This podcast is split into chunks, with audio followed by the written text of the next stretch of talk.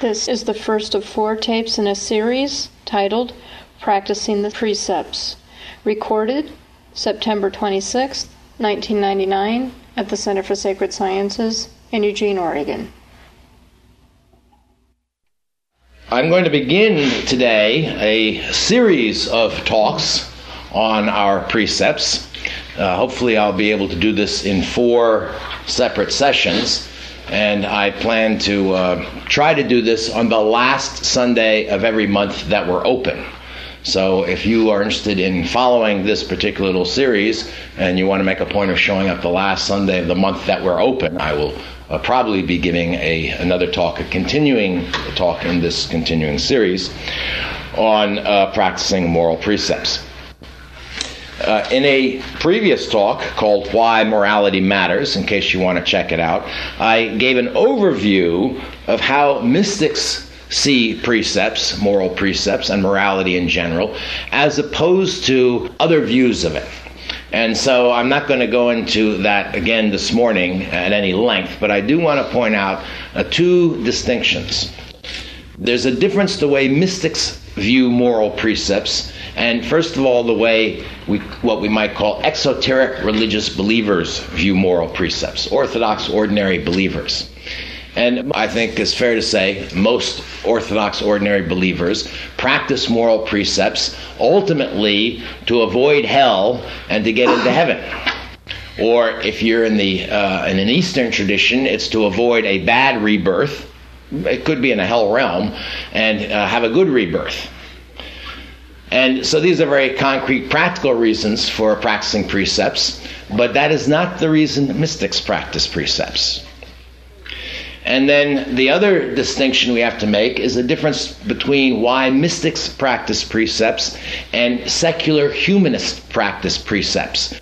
Uh, the secular argument for practicing precepts. And that argument is basically that if we all practiced precepts, if we were all nice to each other, if none of us lied, none of us stole, none of us murdered, we'd have a more congenial society. And so we'd all be happier. Which is true, probably, but that is not the reason mystics practice precepts. Mystics would practice precepts if they were on a desert island, completely removed from any society. If the whole society had already collapsed, if a, a, virus had been let loose and everybody was dead and they were left alone on the face of the earth, they would still continue to practice precepts. So it's not about getting into heaven and avoiding hell, and it's not about creating a better society. These uh, things are uh, goods in themselves, but that is not the fundamental reason. So we have to be clear about this in the beginning because sometimes, especially in our day, I think people confuse practicing moral precepts uh, as a spiritual practice with social ethics. And uh, you can get into a lot of trouble with that. So then, why do mystics practice precepts? Here's what uh, Longchenpa, a Tibetan Buddhist, says Morality purifies the habits of samsara and dispels the stains from the essential nature and causes enlightenment to be fully attained. So, really, this is a practice of self purification and a practice that is related to the goal of enlightenment, realization, gnosis. It doesn't have anything to do with improving society directly or getting into heaven and hell. Getting to heaven and hell is not enlightenment. Particularly in the Eastern tradition, they're very clear about that. You go to heaven or you go to the hell realms, they believe in heaven and hell realms, and that's a result of your karma. And if you've built up good karma, you go to heaven, but it'll run out eventually, and you keep going around in cyclic existence. So enlightenment is getting out of cyclic existence altogether in the Western traditions, the Western mystics don't view getting to heaven as really the ultimate. It is to attain the vision of God. That is the ultimate release. So it's not just about enjoying the joys of paradise. And in the um, um, the Sufis, who are the mystics of Islam, recognize that in paradise there are tiers and there's levels of enjoyment and so forth. But that's not what Sufis are after. Here's what uh, Al Ghazali writes. He's a great Sufi. The aim of moral discipline is to purify the heart from the rust of self centered passion and resentment, till, like a clear mirror, it reflects the light of God. So it's the same thing here. This is uh, a practice of self purification designed to help us on the path to enlightenment, realization, or gnosis. Practicing precepts dismantles that self centered conditioning which causes the illusion that we are separate individuals, entities, selves, which is the main obstacle to our realizing that we are not separate individual entities or selves. That we are that ultimate consciousness, that Godhead, that primordial awareness, Buddha mind, that Brahman, that Al Haq, the truth, the reality, that is the foundational reality of all this cosmos that arises that we experience and see.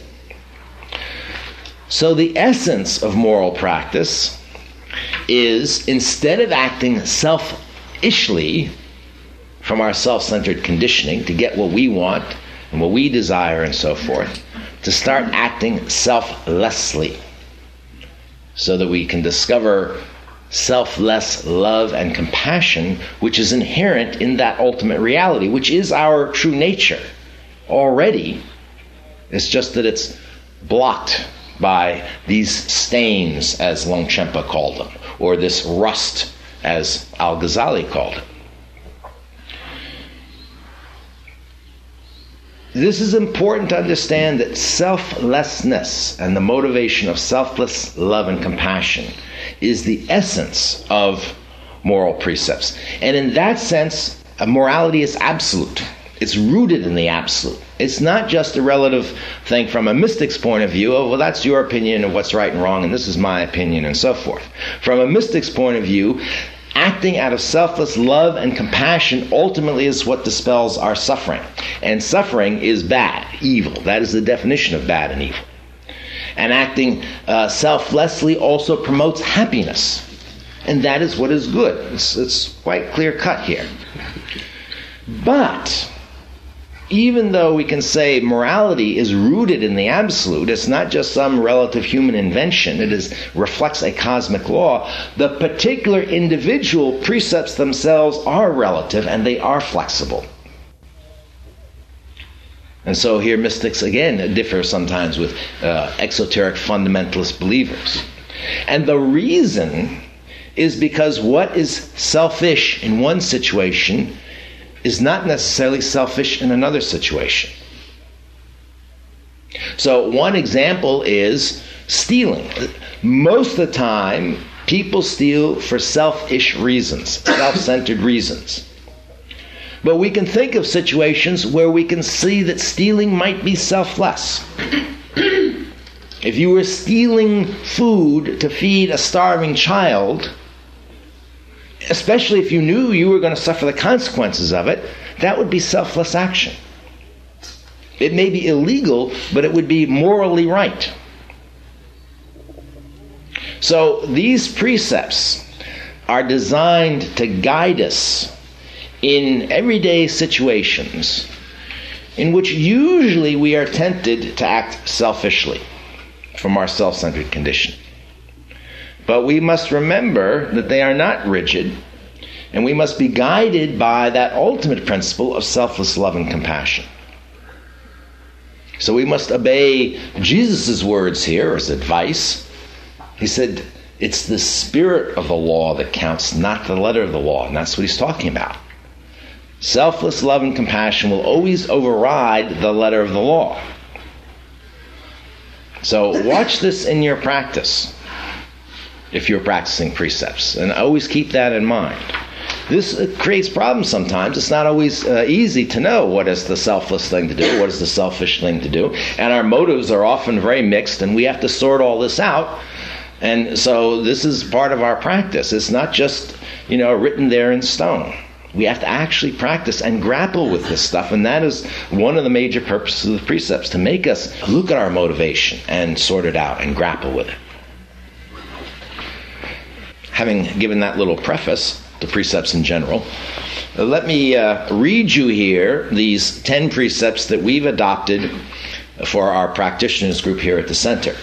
Uh, some of you are starting the foundation studies group, so you're going to be starting to practice these precepts in a group situation and talk about them and so forth. Some of you have been practicing these for a long time, so this will serve as a refresher, a reminder. We can always use reminders about precepts, and perhaps some of you, this will be somewhat new, a new way of looking at precepts, and I, I hope at least that will give you food for thought.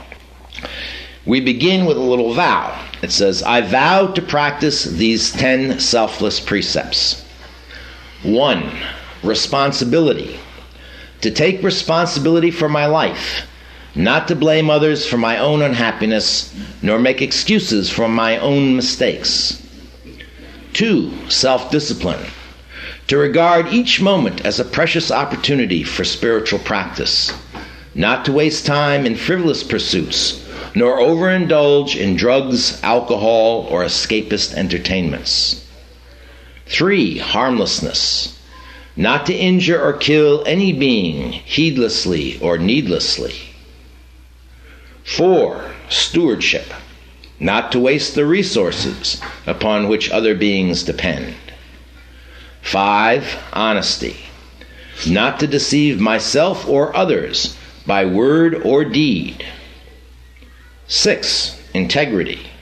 Not to take what does not belong to me. Seven, honor. To regard my word as sacred, not to give it lightly, but once given, strive to honor it under all circumstances. Eight, sexual restraint. To make of sex a sacrament, not to profane it in the pursuit of selfish ends. Nine, charity not to be possessive of people or things, but to give unsparingly of my assets, both material and spiritual, for the alleviation of suffering. 10. Remembrance. To recite these precepts once a day, renewing my vows and remembering this path which I have freely chosen.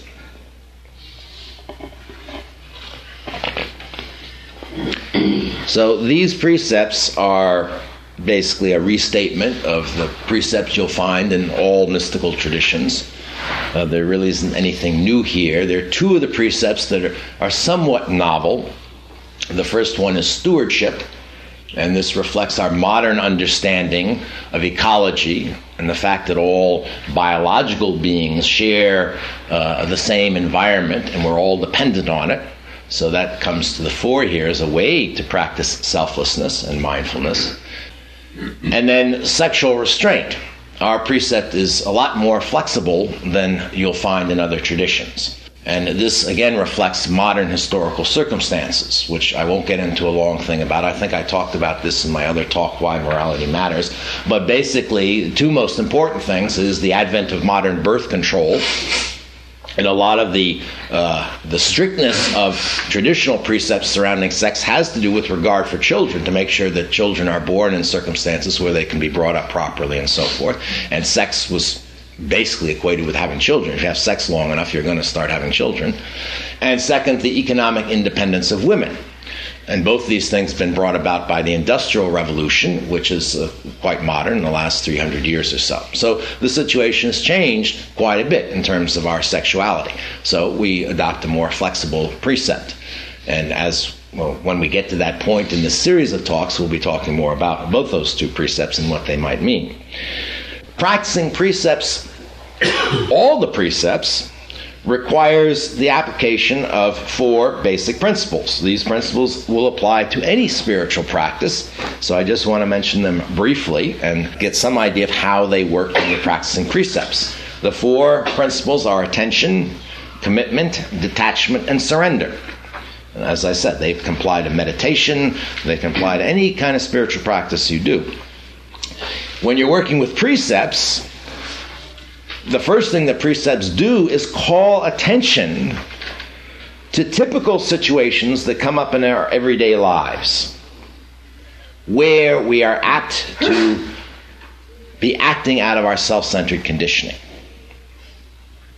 And when you really resolve to take these precepts seriously, uh, that's the first thing that happens. You start to notice situations in your life where you are violating your precepts. And a lot of people are surprised at how much they do, just in little ways. Yeah, I hope nobody here is a professional thief or a mass murderer or something. but uh, again, the importance of these precepts is in the, the details of our behavior. It has nothing to do with the effect it has on society. We're practicing these precepts in a certain sense, at least in the beginning, selfishly for ourselves, for our own benefit. This is true of the whole spiritual path. We begin the spiritual path because we are sick of suffering and we want to attain happiness. And then something happens on a spiritual path, and you begin to realize there's a big trick on the spiritual path, and that is the less concerned you are about your own suffering and happiness, the more happiness you have and the less suffering you have. But this is something, a paradox that you have to discover through your own practice. Then, the, being committed to the precepts means that we continue practicing these precepts throughout the day as much as possible. And we, the way we do that is to observe our own thoughts, our own speech, and our own actions. We just start becoming mindful of them. What are we really doing in our lives, day to day, moment to moment? What are we really saying? What are we really thinking? And when we find ourselves acting selfishly, speaking selfishly, thinking selfishly, then we check that. This doesn't mean wiping it all out. We just check it in the moment. And we make an inquiry. Why am I being selfish in this situation? What is this selfishness based on? And you'll almost always find it's based on some attachment motivated by desire or fear. And so we want to find out what is the attachment here? What am I attached to? What am I afraid of? So if I'm telling a lie, let's say, is it because uh, I'm afraid uh, that people will think I'm incompetent? Let's say you've screwed up a piece of work and you're denying it. Are you telling a lie, bragging about something, exaggerating something because you want to enhance the sense of self? You want people to uh, respect you and admire you and think you're a wonderful person? It's a, it's a very dispassionate inquiry here. This is not about self blame or anything. It's really about finding out what is motivating your actions throughout the course of the day. Once we do that, we can then apply the principle of detachment. And detachment really means seeing that that attachment is the cause of suffering. I'm going to illustrate this a little bit later in the talk, so I won't go into it now, how that works. But really focusing in on that attachment and then focusing in on the consequences of holding on to that attachment. And what would happen if you then let that attachment go? And that leads to the final principle, surrender, which is really the flip side of detachment. They're hard to separate these out. Once you actually start to see this attachment is causing my suffering, then you start to surrender. You just let it go. Uh, the analogy I like to use for this situation is someone holding a hot coal. They're holding a hot coal and they come to you and they say, Oh, I've got such pain in my hand. and they don't realize that the pain is caused because they're holding a hot coal.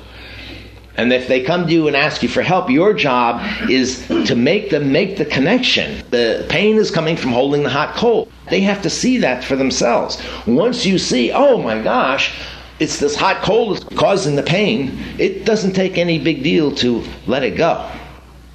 It's not a great heroic act of surrender. It's not a, some act of martyrdom or anything.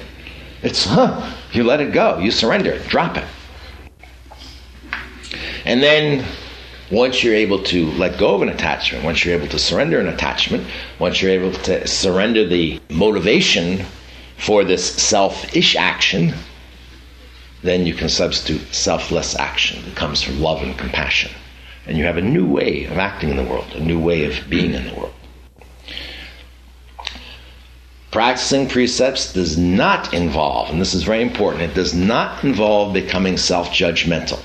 If you start practicing precepts, and most of you who do will find you are uh, more selfish than you ever realized. This is very common.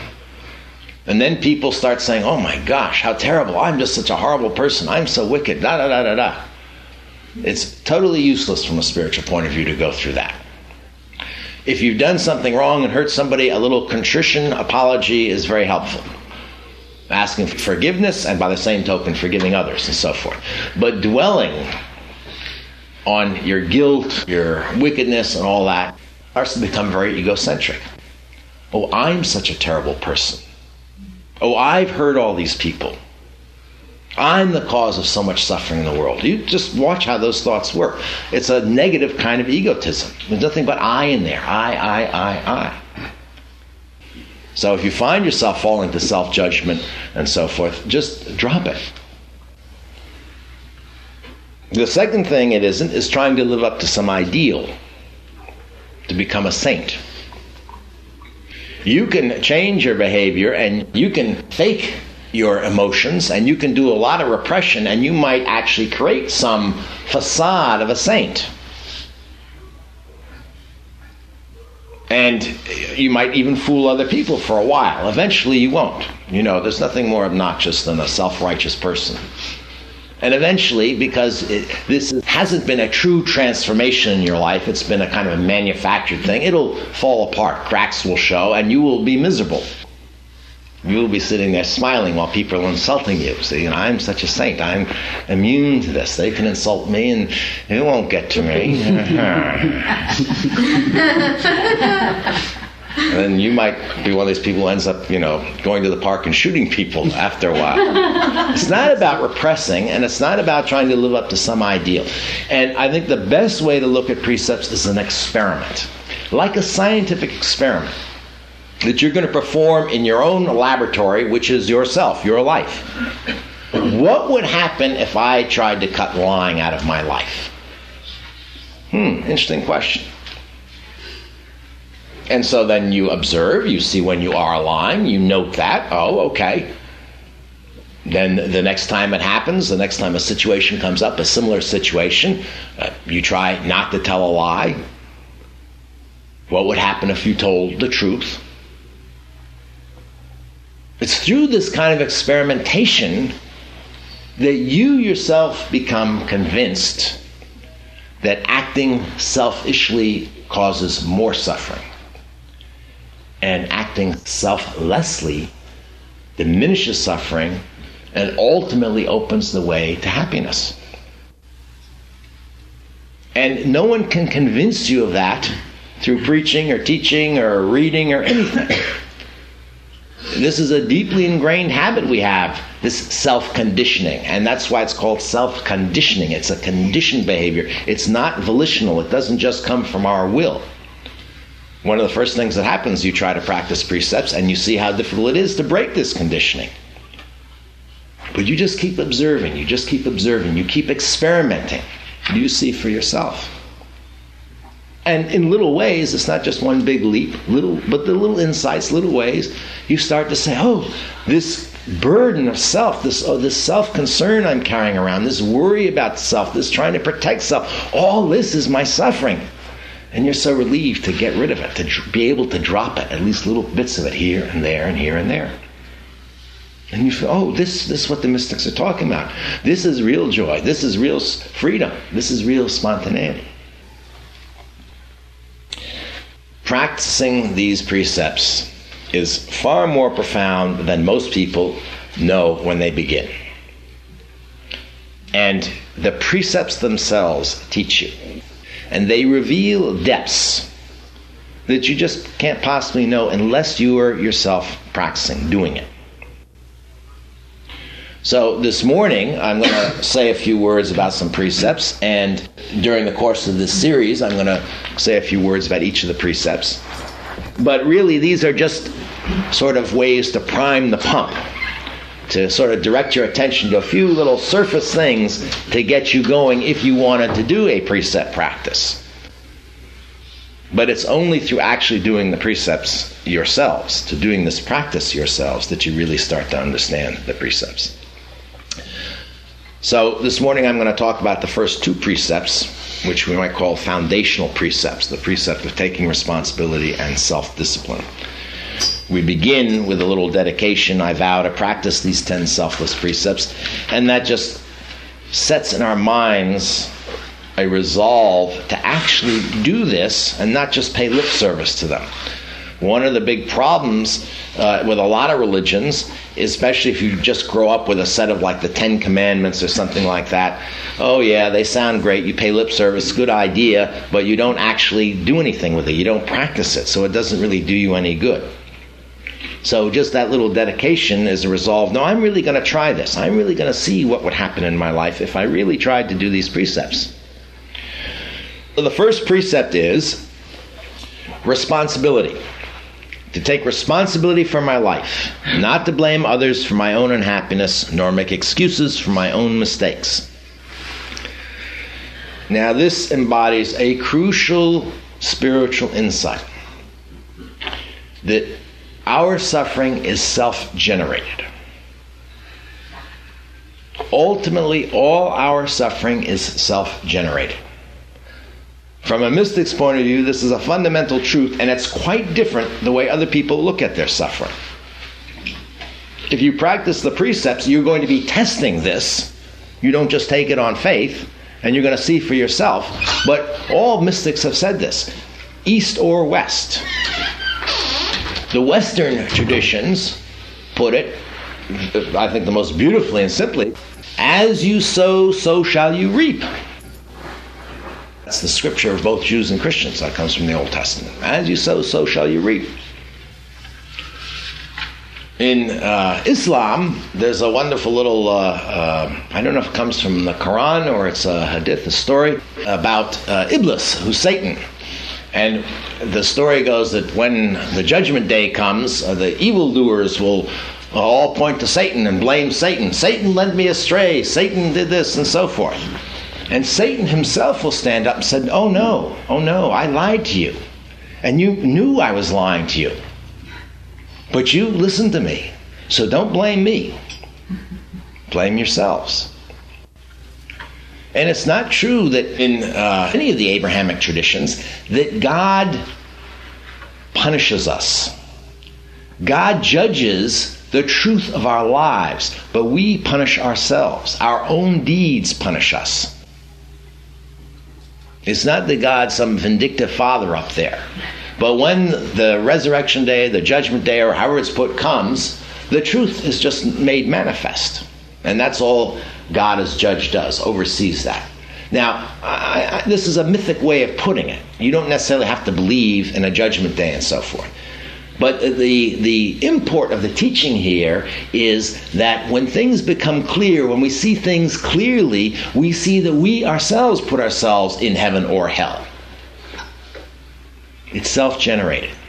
In the Eastern traditions, it's we make our own karma.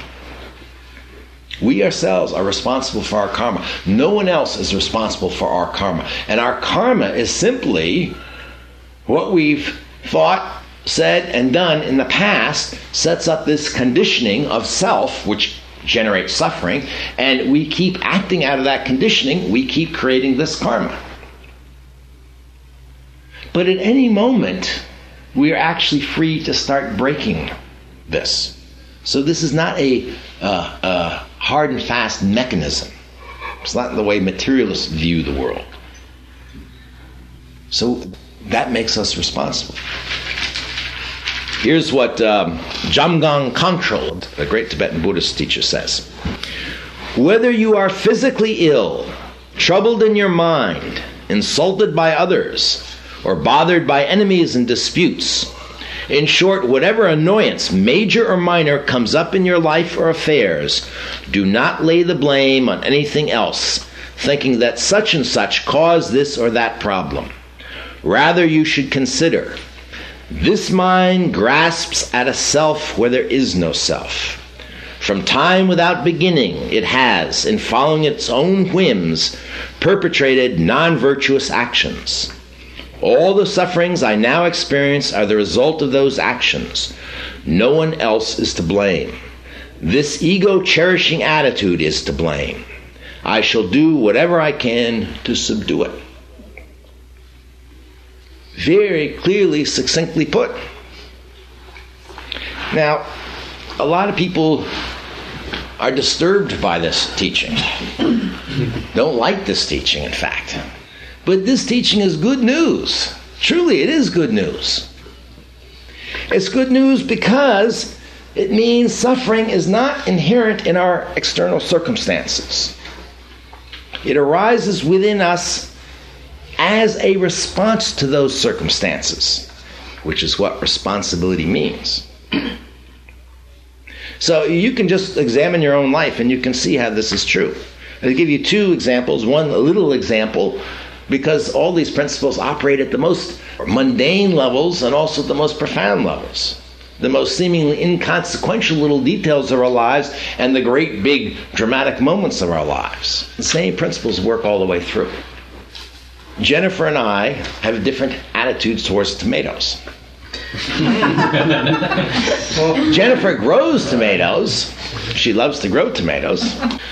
And in the summer, at the end of the summer, way at the end of the summer this year, we get these beautiful vine grown tomatoes, fresh picked I mean, they make that tomato in the supermarket taste like some other kind of fruit. they are fruit, actually. Now, I get this tomato and I bite into this tomato. I have it on a sandwich. I chop it up in my salad. This tomato gives me tremendous joy. I love this tomato.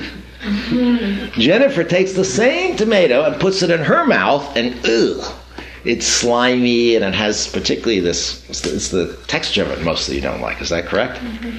she does she likes it now in sauces when it's all you know ground up and cooked down but that raw fresh right off the vine tomato which is so wonderful to me is icky to her so where's the suffering is it in the tomato or is it my response as opposed to her response the suffering arises in us. It's not in the tomato.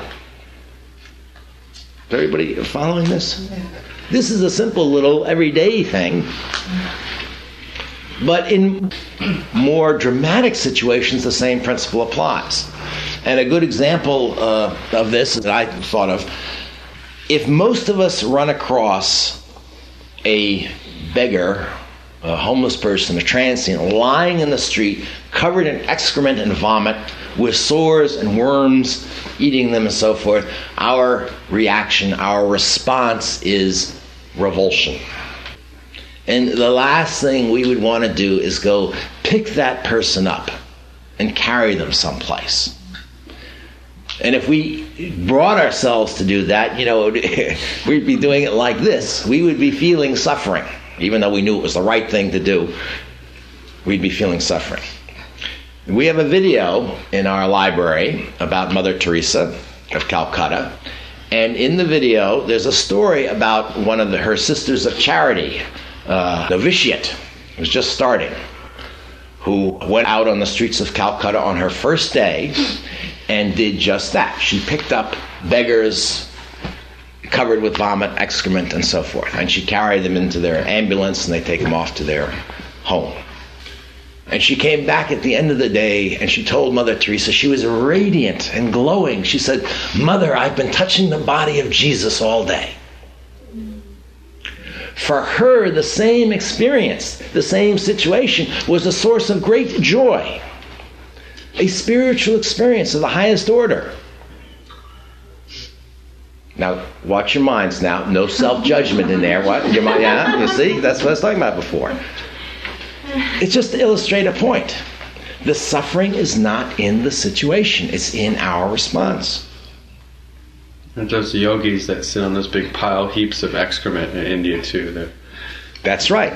And I have no idea if they're sitting there like this, pretending for the tourists, or if they really are enjoying it. But this is the point. You yourself is the only one who can judge this. You yourself was the only one who knows.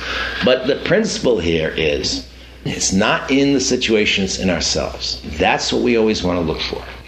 Now, this is good news because if this were not the case, there'd be no possibility of really ending our suffering.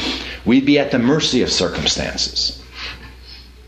But this is why mystics say, despite the way things seem, we can really bring an end to suffering because it's in ourselves. We are not at the mercy of circumstances. So, this is very good news indeed. This is why the precept of responsibility, taking responsibility for your life, is so important. This is why I call it one of the foundational precepts. All the other precepts really are built on this. As long as we are blaming others, we cannot see that this is true as long as our minds are projecting the cause of the suffering out there on a situation or other people or whatever, then we are not looking inside for the true cause of suffering, the true source of it, and so we can't do anything to alleviate it. We can't do anything to get rid of it. So, the first step then in taking responsibility for your life is to start paying attention, particularly to your speech and your thoughts.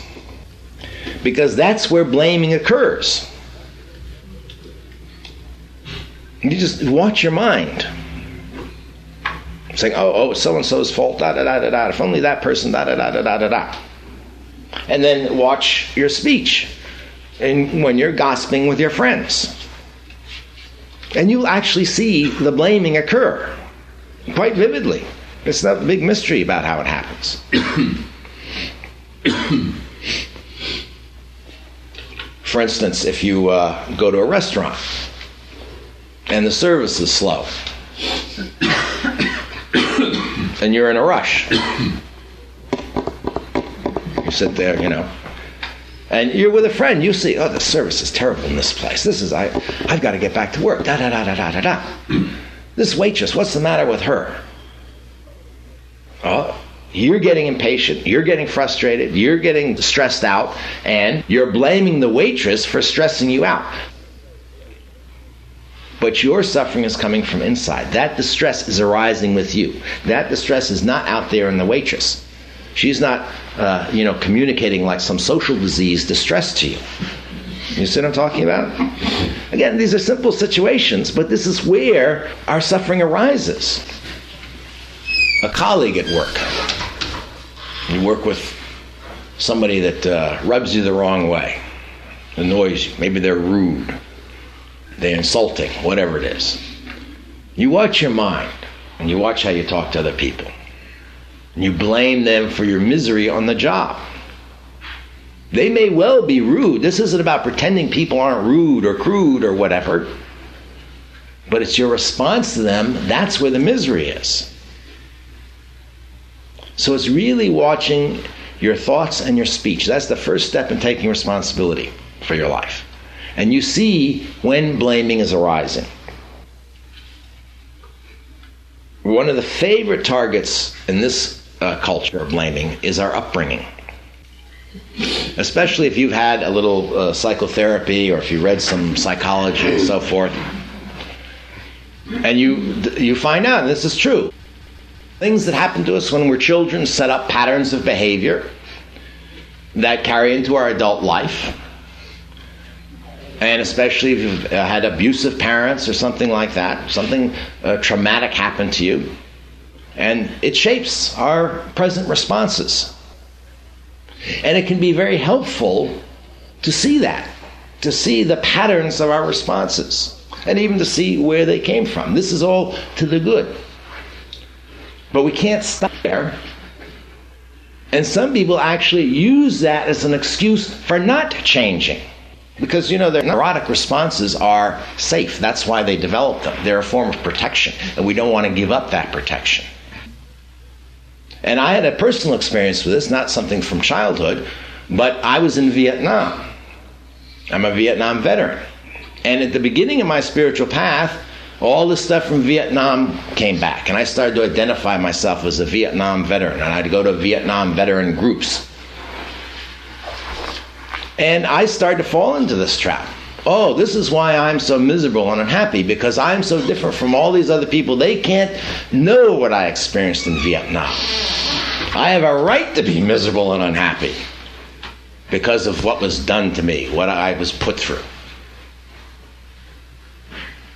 Very dangerous trap. Fortunately, I got out of it.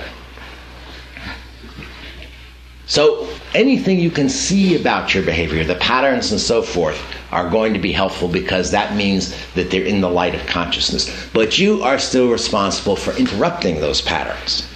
And the way you break any pattern, any conditioning, is in the moment as it's occurring. You can't break it by going back in the past. That might be helpful to go back and relive a traumatic experience and see that, oh, well, actually, even though you had all this fear, you allow yourself to experience the fear and the sky doesn't fall down. That can be very helpful. But right there in the moment when you're about to respond to some situation out of fear, that's when you can break that conditioning. And you have to be able to see it. That's why attention is so important. Ah, here I am about to do the same old thing. What would happen if I didn't do the same old thing? ah, hold your breath and don't do it. It's wonderful. This is the beginning of freedom from conditioning. Then you check that behavior, then you look for the attachment. Whenever you find your mind playing that blame game, you just stop it. It's conditioned and it won't mean that it will stop forever. Just stop for that one moment. It'll come back again and again. But in that one moment, you have to have a clear mind to see what's going on. So you see your mind doing, okay, just stop it for a moment. Stop it and look at the situation. Look for the attachment that's based on some desire or some fear then you really want to try to see what is, what's the specific attachment in this situation. In interpersonal relations, which is a large uh, source of suffering in our society, most of the time the attachment is to some mental image of yourself. Uh, I give two examples from my life. One I've uh, talked, uh, excuse me, I've talked about before on my spiritual path, I began to discover I was very attached to the image of myself as being a very smart person, very quick and bright, and coming up with bright ideas. So in a meeting, let's say a business meeting or something, if someone said, "Oh, that's a stupid idea," I'd get very defensive. And I get into arguments and get very combative and so forth. I never bothered to stop and think, well, is this really a stupid idea? I mean, the instinct is to respond, to defend this image, right? And that was part of my spiritual practice, and it was very effective. I began to watch this, and I began to see this is an image I have of myself. I have to be smart or right all the time. Why? It's literally imaginary. And the more I could see that, I could see it in the moment, I'd start to respond this way, and I'd stop and then I began to see, well, some of my ideas weren't so great. So what? okay. So somebody says, stupid idea. I said, yeah, you know, you're right. That's not a very good idea. Who cares? What am I defending here? I thought of another example uh, because uh, this one's a little bit more subtle, and this happens to us on a spiritual path. When I was taking my video trip around these various spiritual communities, I had resolved to make this video purely as a service to these communities. Each community got to have a 10 minute slot on this videotape. They could put whatever they wanted on it. I was just going to be the cameraman and film it. And at the end, I was going to send a copy of the full videotape around to all the communities so that each community could see what the other communities were doing. And I wasn't going to enter into it, and I certainly wasn't going to sell it, and I didn't charge any money for it, and this was a total service. And I remember being at one community, and uh, this woman asked me something like, What are you getting out of this? And I said, Oh, nothing, it's just a service. And she said, You, that's not true. You're going to sell this, aren't you? I got very upset. I had this image of myself of see, being selfless service. And this is the way I presented myself to these communities. And so when she challenged that, even though it wasn't true, when she challenged that, I got all upset and unhappy and started suffering and had felt I had to defend myself. An image. Even, you see, a spiritual image of yourself. This is what I'm trying to point out. It doesn't matter, it's still an image. Literally imaginary. So much of our suffering comes from hanging on to things that are literally imaginary. Imaginary in the crudest sense, meaning they are purely images in our minds of who we are and how we want people to respond. And when they don't respond according to the image, then we suffer. And it's very simple. Let go of the image. Recognize first what's going on, second that it is an image, and then drop it. It's like uh, having a target that people are shooting arrows at. And as long as the target's there, when the arrows hit, they stick. You remove the target and the arrows fly through. And that's what happens when you let go of these self images you have of yourself. And then someone can't insult you. If you don't if you don't have a big image of yourself as being smart, and someone says, Yeah, that's stupid. Okay. The arrow goes through. There's no target there for it to hit. So watch particularly suffering that comes from self images that you're hanging on to, that you're attached to. Very good place to begin looking in this practice. Blaming others is a deeply ingrained habit. Deeply ingrained habit. Don't expect to break it overnight. It is not a question of willpower. It's not a question of volition. Willpower and volition comes into uh, being willing to look at what's going on. So don't get in a big battle with your mind. Your mind just doing what it's been trained to do, conditioned to do. But if you just check it, see what is the cause, you go through this process over and over and over. When you see that that image in that case is imaginary, when you see what's going on, all that conditioning just starts to lose its power. It'll still be there, but it starts to lose its power. And ultimately, you can just let it go. It'll just drop away spontaneously. When you do this practice, and when you get into this practice, and when you develop the mindfulness to be able to watch conditioning, to be able to watch how this response arises, to be able to see the attachment under it, and then to drop the conditioning, to drop your conditioned response, you start to see there's a space of awareness or consciousness. That is witnessing all this. That even though suffering may still be going on in the situation, in your response in the moment, there's no suffering in the space of witnessing.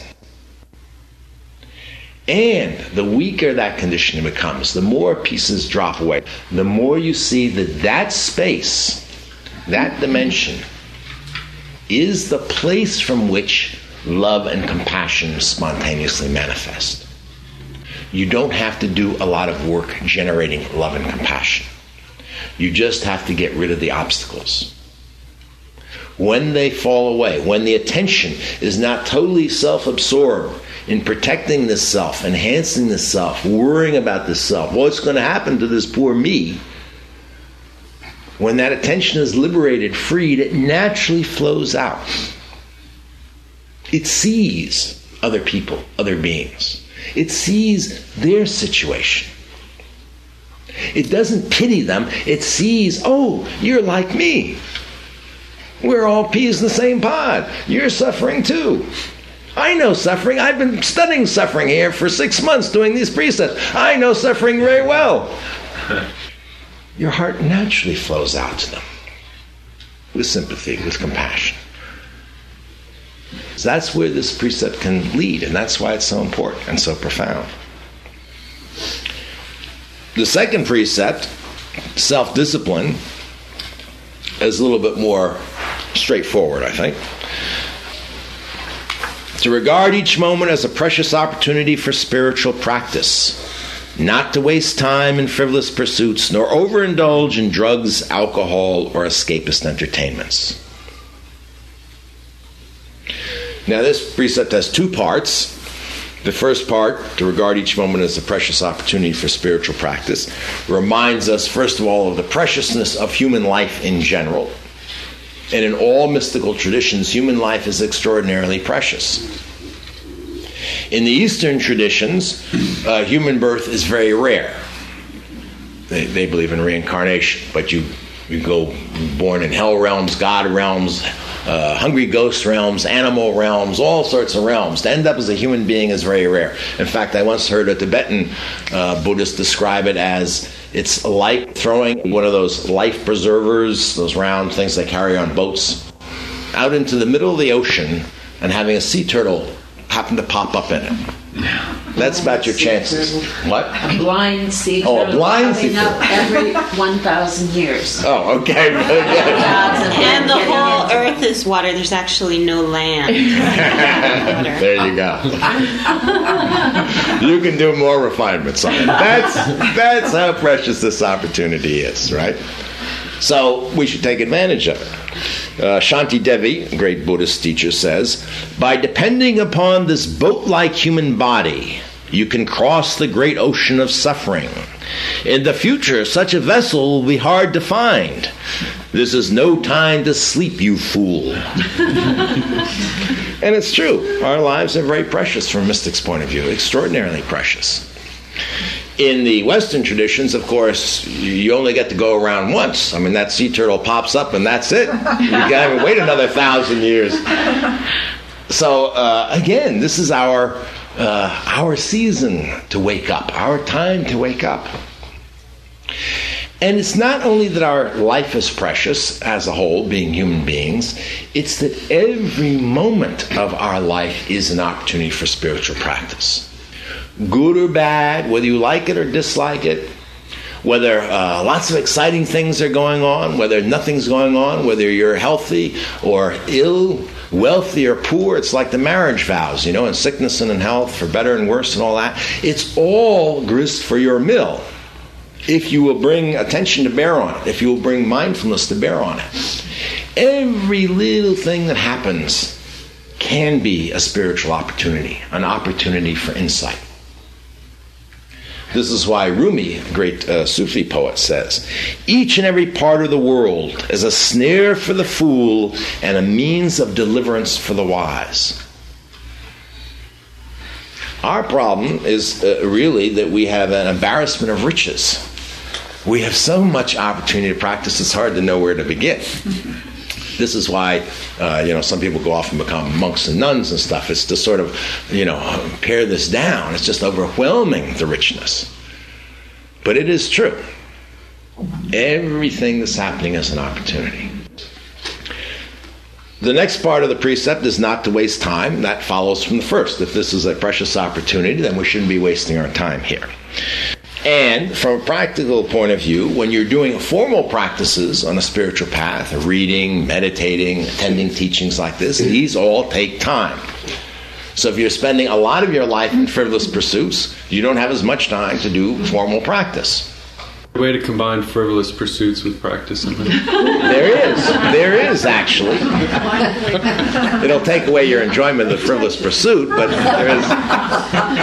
Won't be frivolous anymore. Uh, so the more time you spend watching TV, going to parties, and that sort of thing, less time you have for practice. But more importantly, and this is taking frivolous pursuits as a opportunity for practice, when we curtail our frivolous pursuits, we then can see the motive for engaging in them. So it's not about just cutting frivolous pursuits out of your life. You watch what's going on when you're engaged in frivolous pursuits. And most of our frivolous pursuits, it's very interesting. We engage in them to lose our sense of self. If you ask people why they go to the movies, why they watch TV, why they go to sporting events, most of them will say, Oh, so I can forget about my life. I forget about my problems. I don't have any sense of being a self. When we go out bowling or dancing or whatever, it's to lose our sense of self for a little while. Because we know intuitively self is suffering. As long as we feel like we are trapped in this individual entity, ego, self, we are separated and cut off from the rest of the world. That in itself, b- before we ha- do anything else, is suffering. That is already existential loneliness. That is already fear of death. Because each, we know, every entity form is born and dies. So most people they work hard all day, they have all these struggles and stuff, and whenever they get a spare moment, what they think of as fun is to go out and lose themselves. And it's true, except for the trouble with losing yourself in frivolous pursuits is two things. One, it does not last. So it's a temporary solution. For a little while, you're uh, relieved of having this burden of sense of self. But more, uh, more importantly, or more profoundly, the problem with it is the way frivolous pursuits alleviate our burden of the sense of self is by distracting our attention, by wrapping our attention up in something else so thoroughly that we forget that we think we are individual entities. But when attention is distracted, there's no opportunity for insight. If you watch what's happening when you are engaged in a frivolous pursuit, then your sense of self will come back. When you stop that, your sense of self will come to the fore very strongly. So, for instance, let's say you come home and you sit down and you're just going to turn on some TV. You just feel a little looky and you just want to veg out and you just want to turn on the TV. And then instead of turning on the TV, you don't. You just sit there on the couch. Oh, all the reasons that you're going to turn on the TV will come to the fore. Your, your boredom, your distress, you're thinking about uh, work problems or whatever is all going to come to the fore. Now, this is opportunity. Now you can see what is the attachment in here that is causing this suffering that I'm so anxious to get away from, this whole mess, right? So instead of turning away from it, you go into it. You face it. You look into it. You, you have that attention available, which you don't have when you're lost in some TV show. Uh, you can experiment with frivolous pursuits. It's a very interesting thing to be in the middle of a TV show that you're really wrapped up in and turn off the sound. really. Again, you, you'll be amazed. You see something totally imaginary is wrapping you up. I mean, there are these little electrons hitting a screen, creating these little patterns, and there are these sound vibrations coming out of a little box. I always like to think, well, aliens would think coming from another planet, another solar system, come down and uh, around prime time, you know, between seven and nine o'clock, and these human beings are sitting in front of this box, Worshipping this. uh, transfixed by yes, by lights and, and vibrations. They're just totally. Uh. this is a key. We can never escape our suffering through running away. We must find out what is the cause of it. We must get to the bottom of our suffering to be liberated from it. In the Buddhist tradition, suffering is called dukkha. That's the Pali word, I think, same in San- Sanskrit as well. Here's what Walpola Rahula, a Buddhist teacher, says, and this is very important. We must clearly and carefully mark and remember that the cause, the germ of the arising of dukkha is within dukkha itself and not outside. And we must equally well remember that the cause, the germ of the cessation of dukkha, of the destruction of dukkha, is also within dukkha itself and not outside. Running off to nirvana, to heaven, to uh, samadhis, and so forth are not the answer. It's to really look into your suffering, to see what is the cause of your suffering to see that it is self generated, but very specifically, what is the attachment? What are you holding on to? What are you trying to protect? When you see that clearly, then there's the possibility of letting it go. Then that hot coal is just spontaneously surrendered and released. And that is the practice. And that is why working with precepts is so powerful in many ways more powerful than doing meditation and other kinds of things, which are confined to limited periods of the day. Working with precepts you can do all the time. Working with precepts means you convert your whole life into the spiritual path. It's not like you do your spiritual practice over here and then you go bowling tonight. You carry your spiritual practice into the bowling. And it improves your score.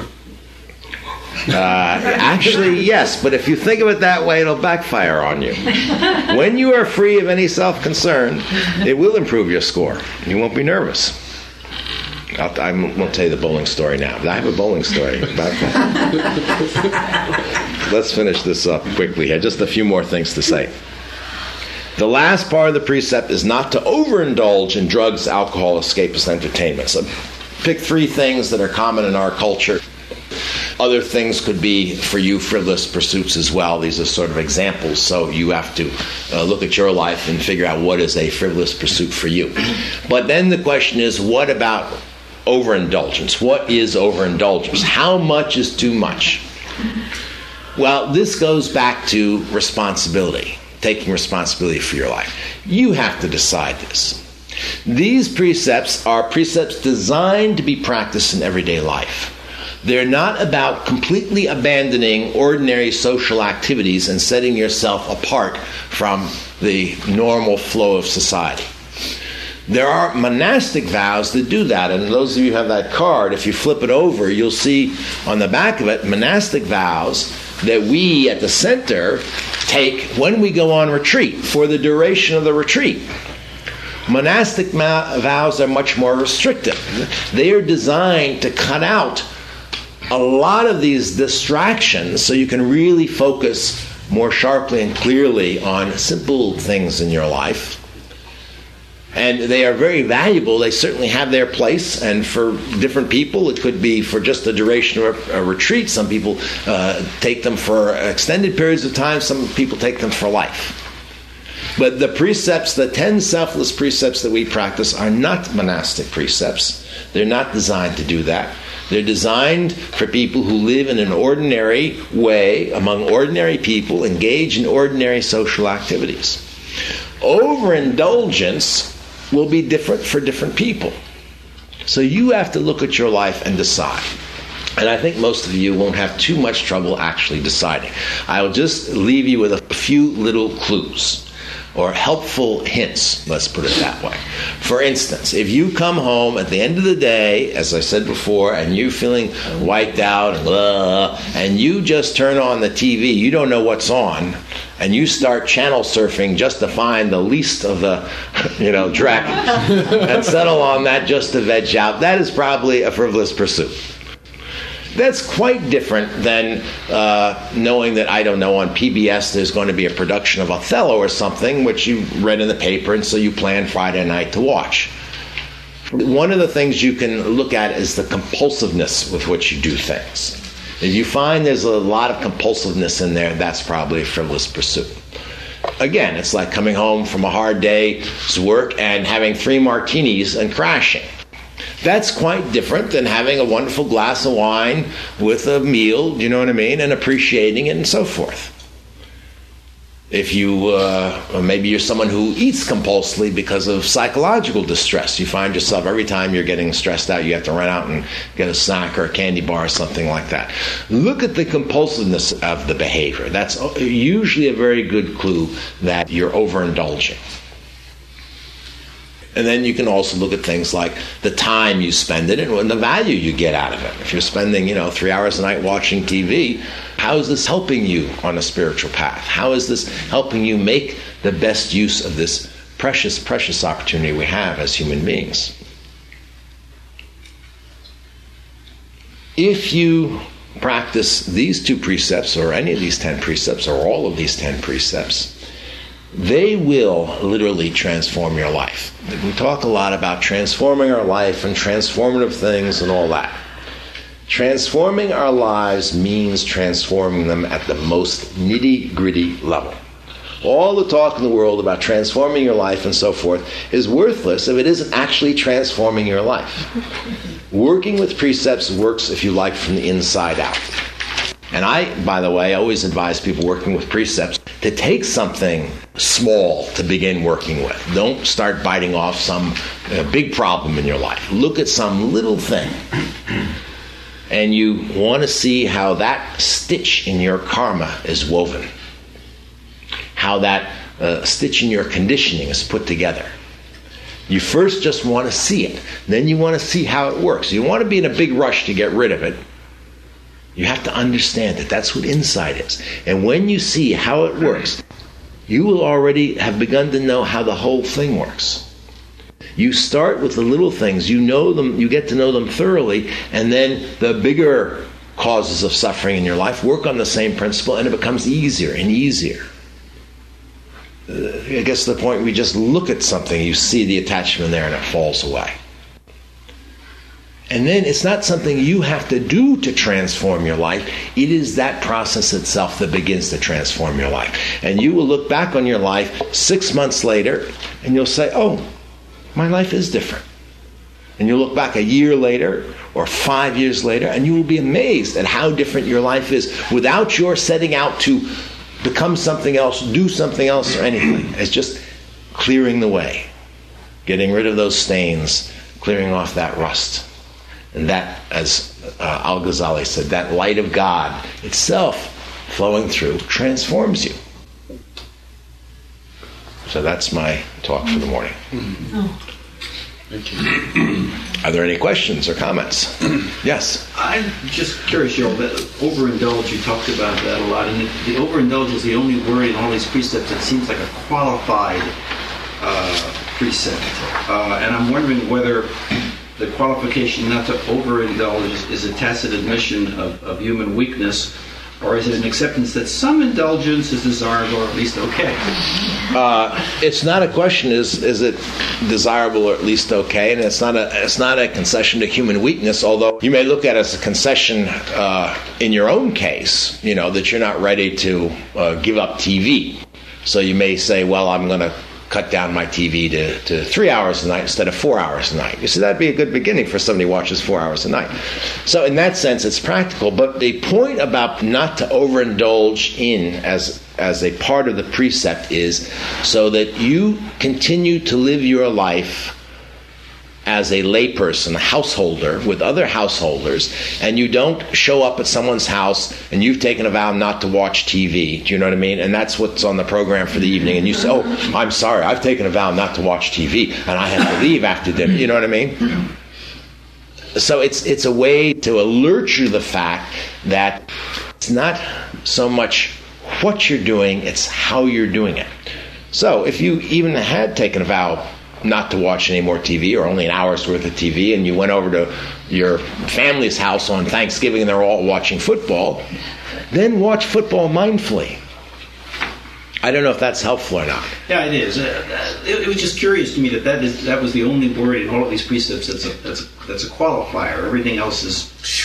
And this one says, well, you know, little drugs, little alcohol, little Oh. escapist. Let me say this. You should determine what is overindulgence, and then you should be strict with that, especially in the beginning of practicing with them. So let's just take the example of TV. You're right. If you treat it that way, every time you sit down to watch, you say, well, it's a little overindulgence. Who cares? But if you look at your life and you decide, okay, I'm only going to watch an hour's worth of TV a day, then you should really be strict with that. Then, if there's a production of Othello on PBS, you know, once in that time, you decide you're going to break it for that purpose to see Othello. But you don't drift with it. You don't sit down and say, well, I'm a little extra tired tonight. I think I'll just watch two hours.